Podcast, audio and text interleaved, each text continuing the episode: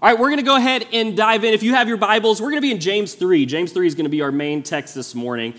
If you missed last week, I want to do a, a little recap. Would encourage you to go uh, online, check out the podcast from last week, because what we're doing is we're really building these messages. So we're going to spend the next, we did last week, we started this series, we're going to spend the next four weeks in the book of James. And the way that these messages are structured are to continue to build upon themselves.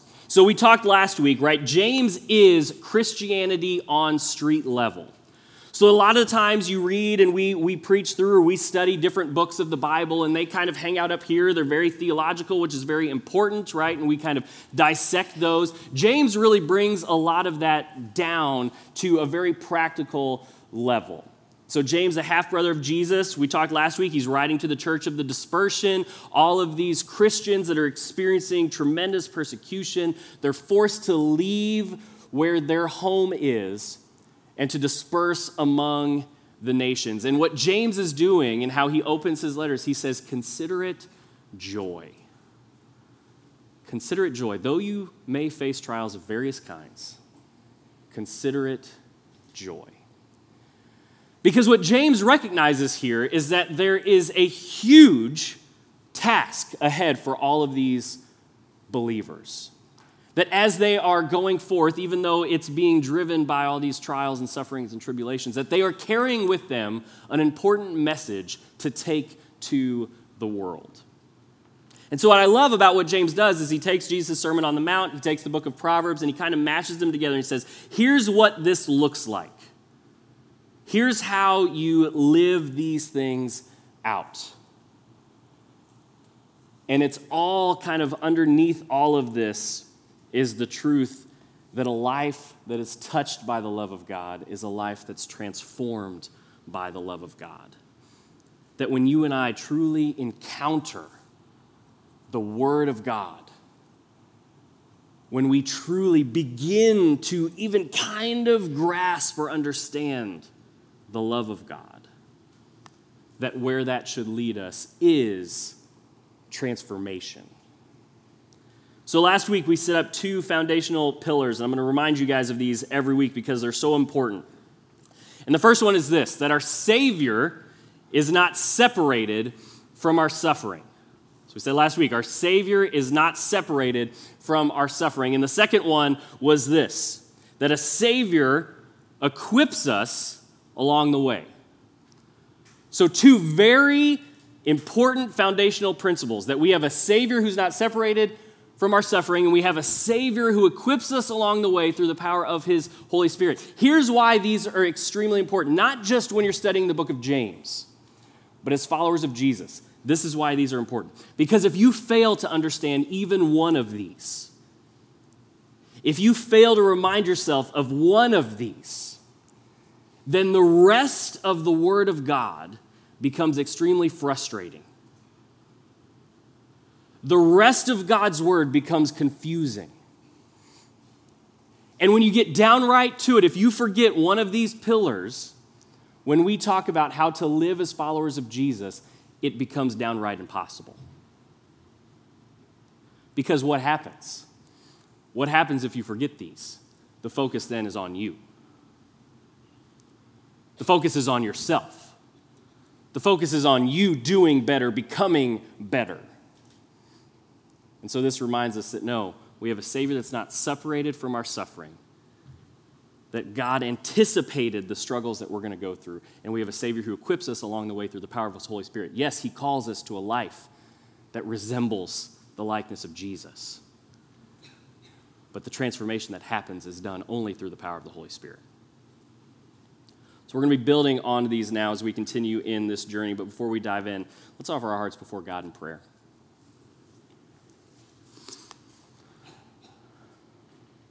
Awesome God, what we know not, please teach us. What we have not, please give us. And what we are not, please make us. In Jesus' holy name, amen.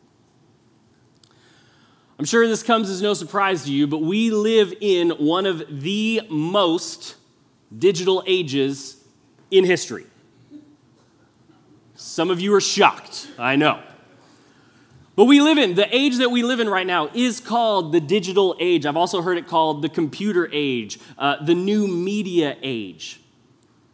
But I think the term that I've found that describes it best is the information age. We live in the information age. Let me just give you a couple recent facts that I came across. Again, these shouldn't be shocking. But in 2019, they did a study and they saw that a single minute, 60 seconds, on the internet saw the transmission of 188 million emails, 18.1 million texts, and 4.5 million videos viewed on YouTube. In 60 seconds.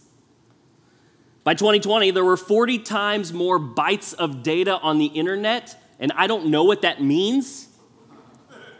So they added this part for people like me. That's more than there are observable stars in the universe, which seems like a lot. and then they said by 2025, this is my favorite one.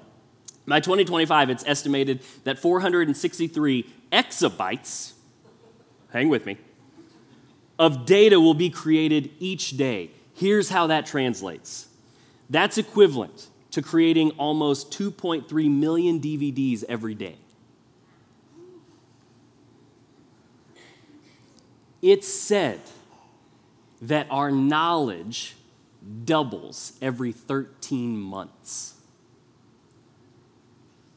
Back in the 1900s, it was said that knowledge doubles every century. I mean, let that sink in for a minute. We live in the information age. But here's the problem. And I believe this, and people a whole lot smarter than me would agree. Yes, knowledge in our society is increasing exponentially. But wisdom seems to be getting less and less. Right? Yeah. So some of you were here last week, and I really appreciate what you're doing right now. If you weren't here last week, I said, I need your interaction. All right, I'm gonna be up here the next four weeks. All right, so I need you to engage with me. That's insane. It's insane. Come on, somebody.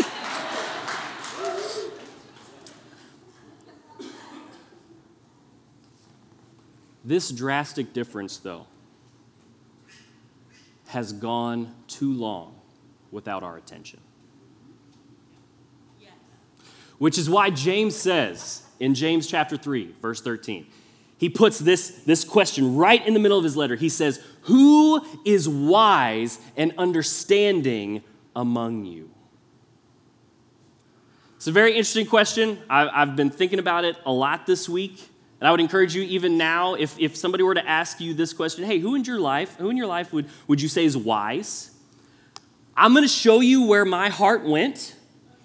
Do you guys remember Mr. Owl from the Tootsie Pop commercials? You know what I'm talking about? So let me refresh you if you've forgotten.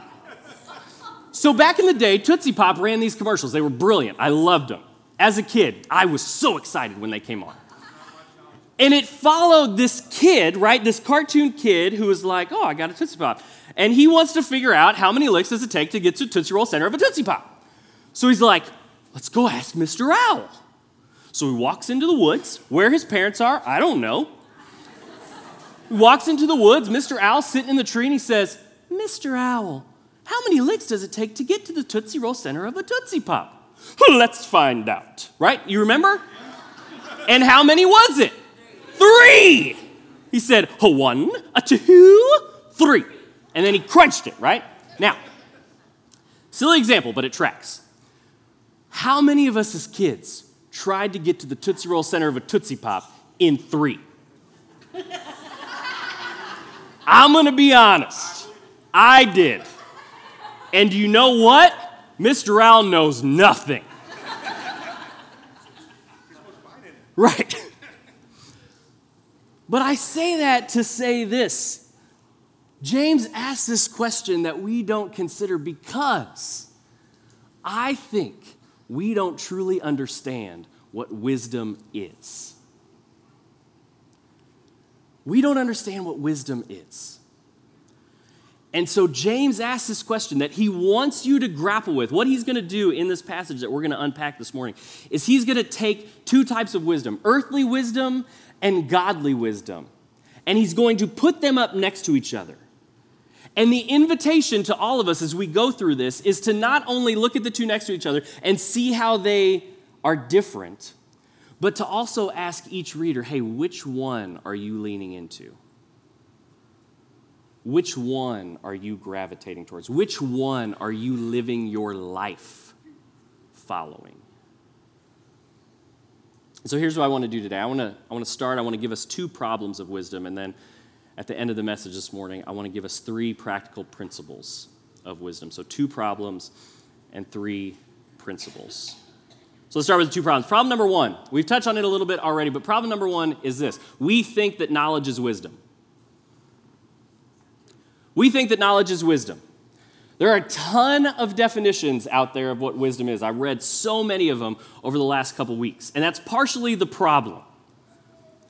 But many of those definitions tend to put wisdom and knowledge on the same level, and I would argue that those are two very different things. Let me explain. Knowledge, I believe, the best definition I came across is this information gained through experience, reasoning, or acquaintance. Knowledge is information gained through experience, reasoning, or acquaintance. Wisdom, on the other hand, is knowing what to do with the knowledge that you have gained and how to apply it, and this part's key, to everyday life. Knowledge is information gained through experience, reasoning, or acquaintance. Wisdom is knowing what to do with that knowledge and how to apply it to everyday life. Let me give you an example. We've had some family in our town this weekend. My, my youngest son's birthday uh, was a couple days ago, and so we've been in town celebrating. And I love when our families get together because we always have the best conversations. And yesterday, we're sitting in my kitchen, and the conversation inevitably turned to something that was, it was going to be divisive. And it was, is a zucchini a fruit or a vegetable? and I was convinced wholeheartedly because I remember, I don't remember a lot from my, my educational days growing up, but I remember some teacher somewhere in some classroom far away said, if it has seeds in it, it's a fruit. So I said, oh yeah, zucchini, it's a fruit. And everybody looked at me like I was taking crazy pills, which caused me for a minute to be like, oh, maybe that's not correct. So, what do you do? Well, in the information age, you ask Alexa, right? So I said, Alexa, is a zucchini a fruit or vegetable? And she said, well, it depends on who you are. Here's, here's, here's, Here's what she said She said, botanically, if you're a botanist, yes, a zucchini is a fruit, which is all I needed to hear. but then she says, if you work in the culinary industry, a zucchini is a vegetable. Which a little bit complicated the whole situation. But here's, here's and again, I'm I don't know, the Holy Spirit was really do something in my life this past week. I have all sorts of examples like this for you guys this morning, so just get ready, okay? but look at it this way yes, knowledge will tell you that a zucchini is a fruit, but wisdom will tell you how to use it properly. You tracking? Knowledge will tell you, yes, that zucchini is a fruit, but wisdom tells you don't put it on your fruit salad. You're going to mess it up. And if you do that on behalf of all your family that eats it, stop it. Don't, don't do it any longer, right? Now, there's another definition, though, that we have to be very clear on as we get into this, and that is what is biblical wisdom? Because it's a little different. And the easiest way that I can say it is this biblical wisdom is our capacity to understand life from God's perspective. Biblical wisdom is our capacity to understand life from God's perspective.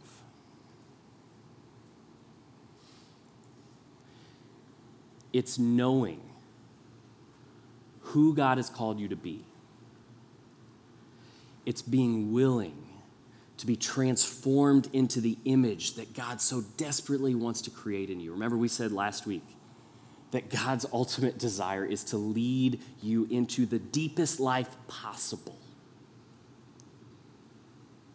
And so, wisdom biblically is the Holy Spirit working in and through us to broaden and continue to grow our capacity to understand every aspect of life from God's perspective.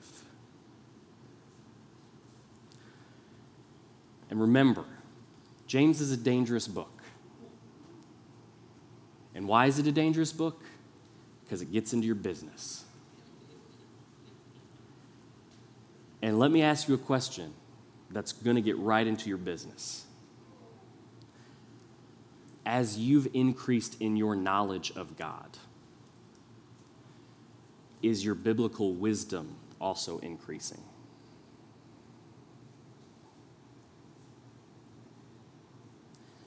Is the way that you live for God increasing?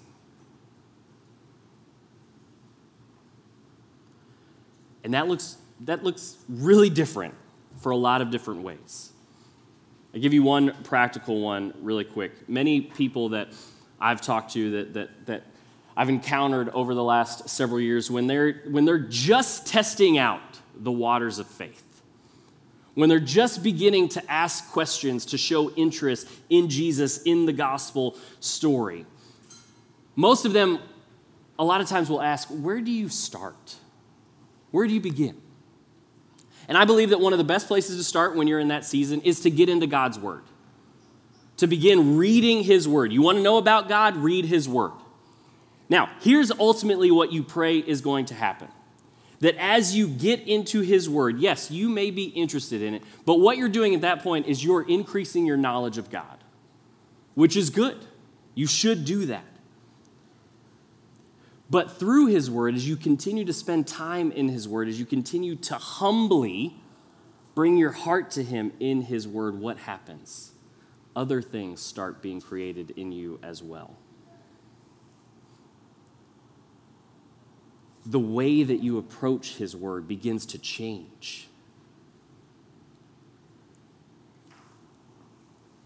The amount of dedication and priority that you have on His Word begins to increase.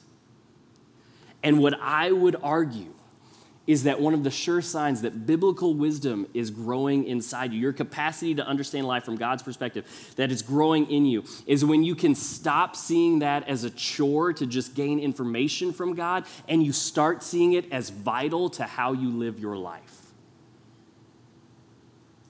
That's just one example. Like I said, this looks a lot of different ways with a lot of different things in faith. But I would ask you, as your, as your information, as your knowledge of God is increasing, do you find that your biblical capacity to understand life from God's perspective is increasing as well? Knowledge and information, while both important, are not the same. Problem number two, real quick. We live and we are wisdom deficient. We typically don't have it. There's an interesting uh, Forbes article that came out uh, about a year ago. And I kind of filed it away because I thought it was interesting because this is something that the secular world has also realized. And they've created a term called wisdom deficiency syndrome. Don't elbow the person next to you right now. But wisdom deficiency syndrome, they, they uh, define it this way they said it's a highly contagious combination of opinions, emotions, or behaviors that runs rampant in all forms of organizations today.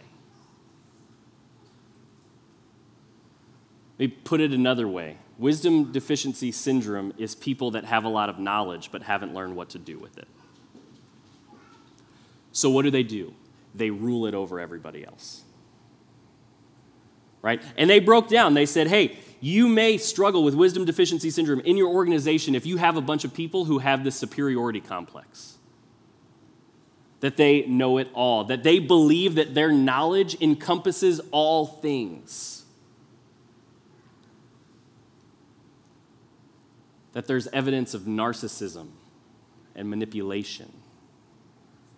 These are all symptoms of wisdom deficiency syndrome.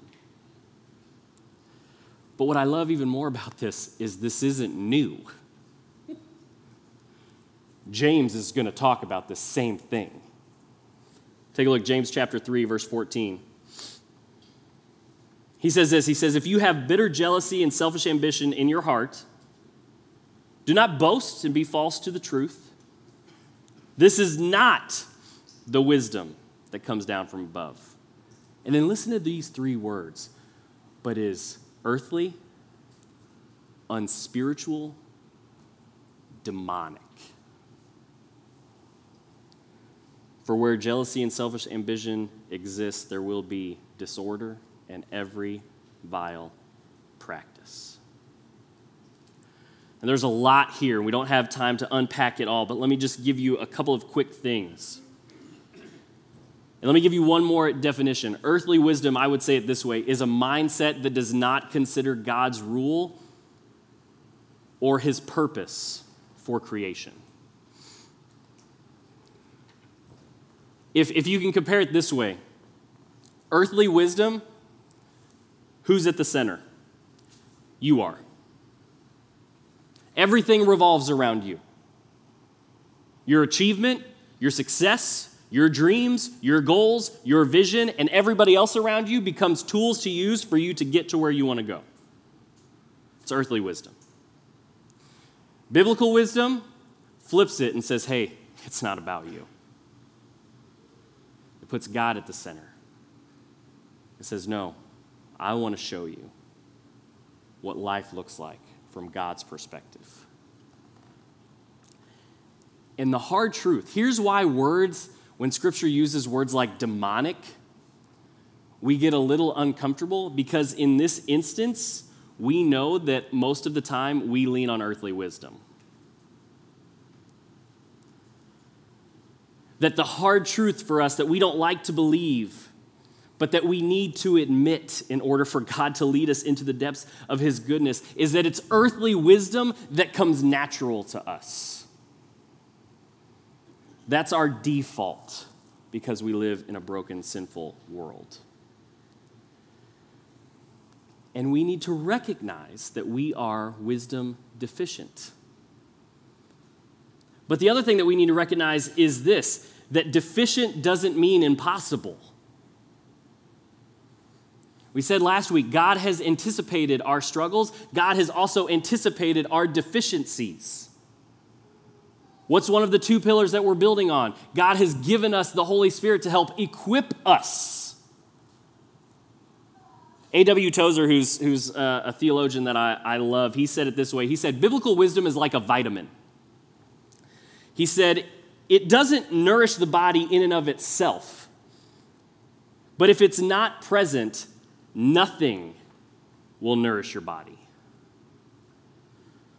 a vitamin will make everything else work.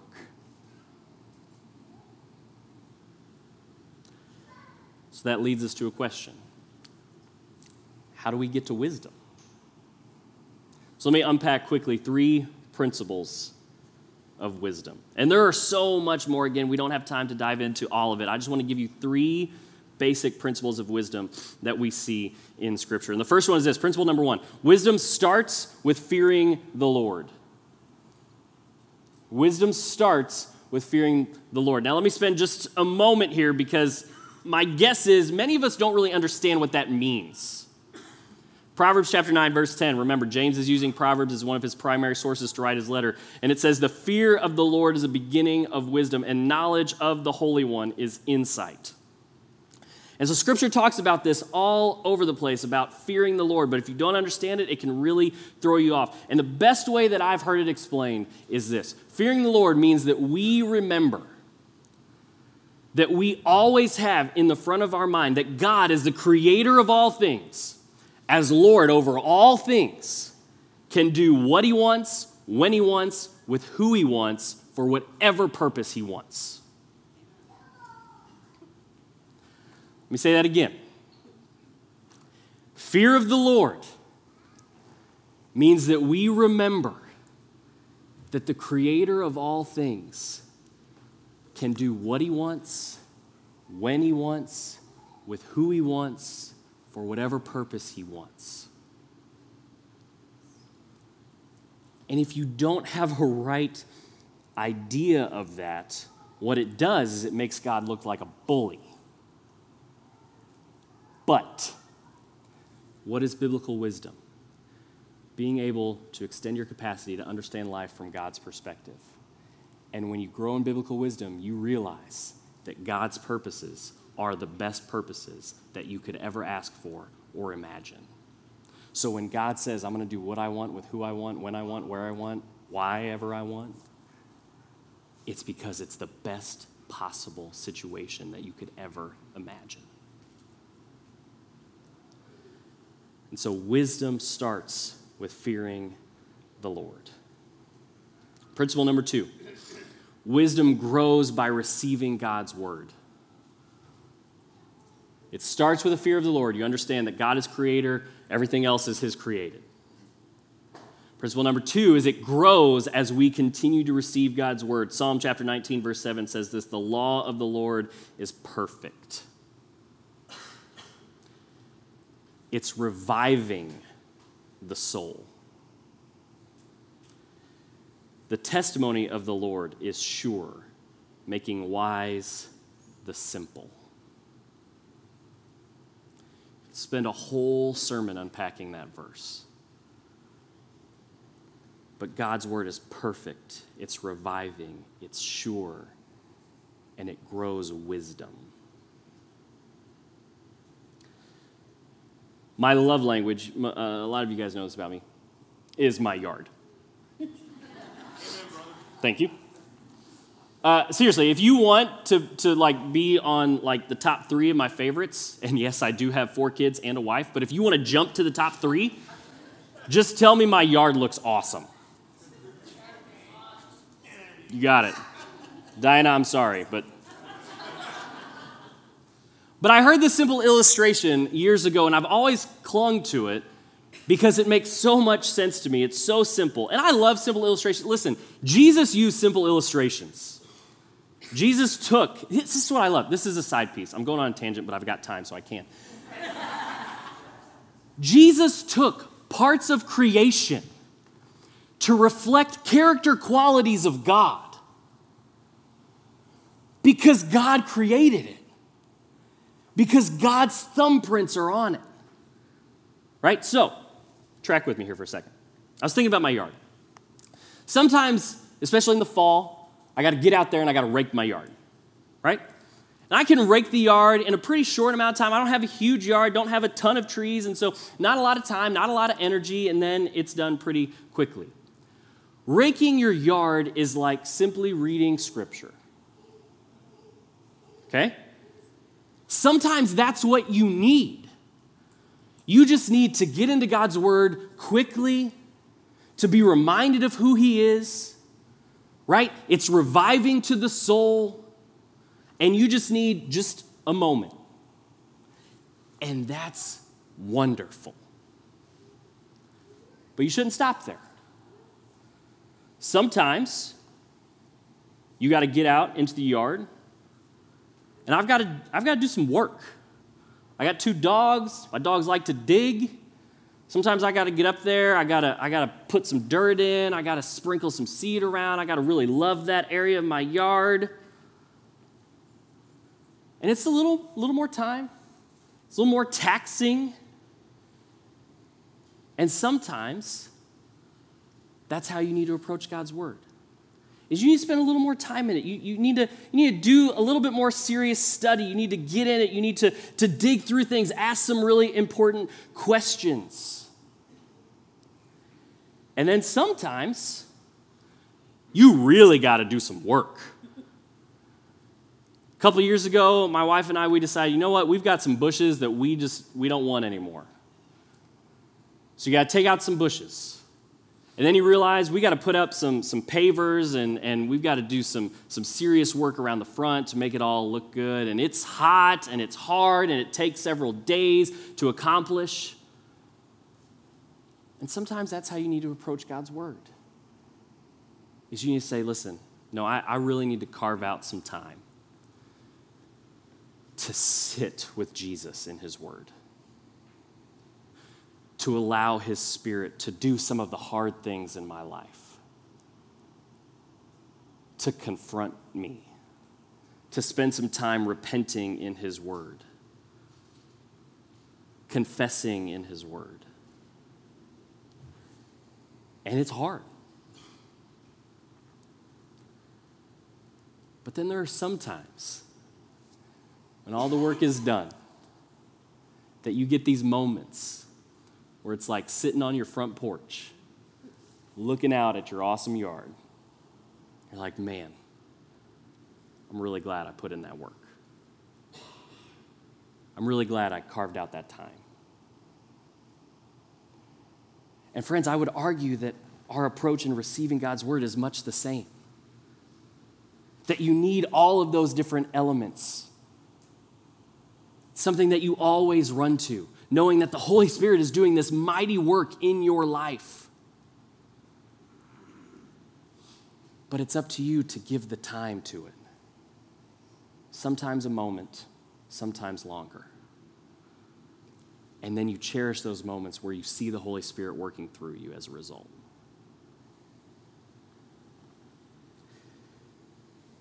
Last principle, principle number three is James tells us that wisdom requires that we ask for it specifically. If we go back to James chapter 1 for just a second, remember how James opens it? If, consider it pure joy when you face trials of various kinds.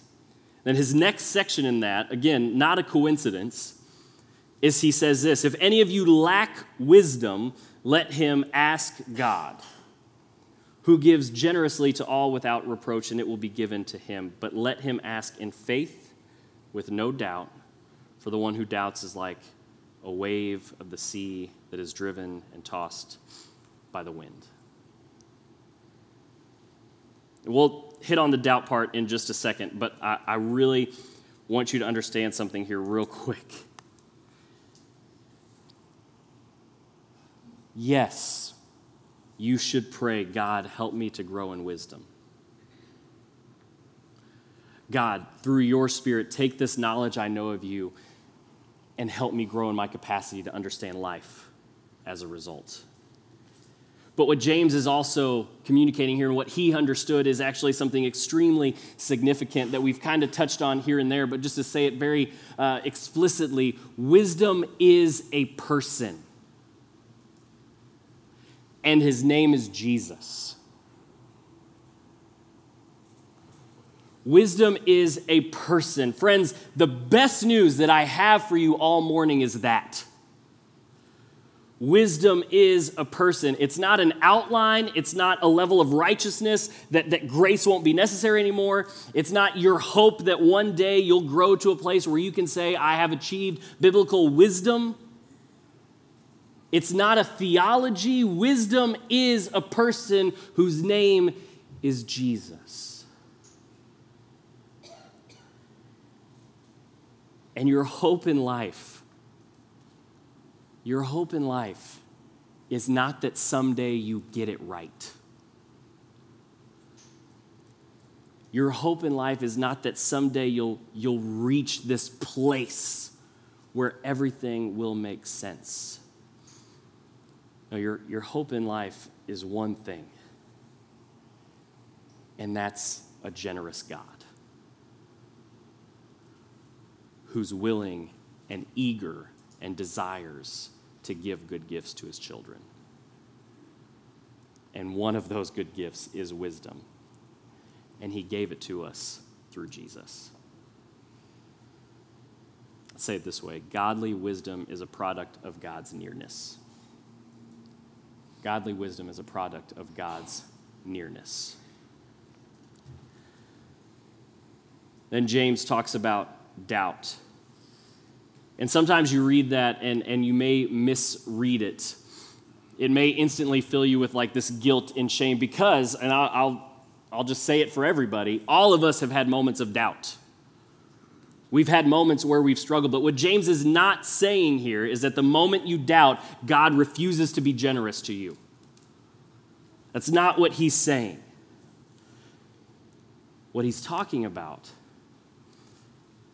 is when we try to live in earthly wisdom while saying that we remain loyal to godly wisdom. When we say that, yes, we want God's will to happen in our life. But the reality is, no, we still believe God is just part of the life that revolves around us. A translation for this that's actually helpful is a translation double minded. Other translations will say uh, the one who is double souled. It's this picture of trying to, to have allegiance to two different sides. And James says, You're nothing but somebody that's tossed around back and forth like you're in the sea.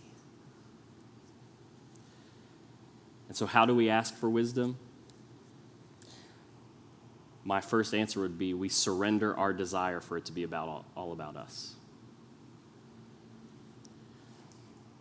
We confess that we want it to be all about us. And we confess that sometimes, and maybe for me, the majority of the time, I have to confess that I usually try to believe that my plan is better than God's plan. That I can see things from a better perspective than what God can see things through. And so James says if you want to be wise, ask God for wisdom. Knowing that ultimately what God's going to do is he's going to continue to show you Jesus. If any of you lacks wisdom, let him ask. And the Lord, in his goodness and in his generosity, will show you the very heart of Christ. Let's pray.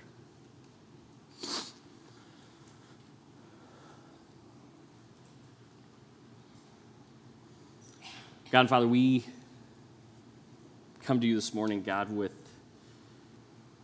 humility, God, with, with hearts that, God, we know need work, that need to be refined.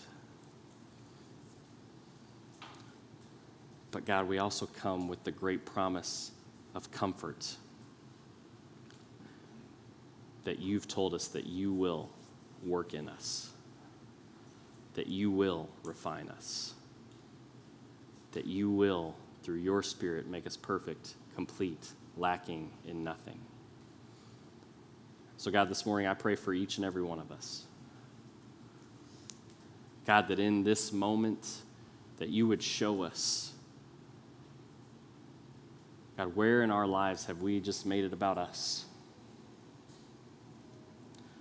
Where in our lives have we succumbed to this lifestyle that we know about you, and that's good enough. And God, I pray that through your Spirit, you would move us to a place that longs to be transformed by you. That even through the messiness, through the pain, God, that we can know that ultimately you will take that messiness and that pain and you will use it for the greatest purpose that we could ever imagine. So, God, we do as your word says. We ask for wisdom. God, continue to show us Jesus and his heart, his love for us all. In his holy name we pray. Amen.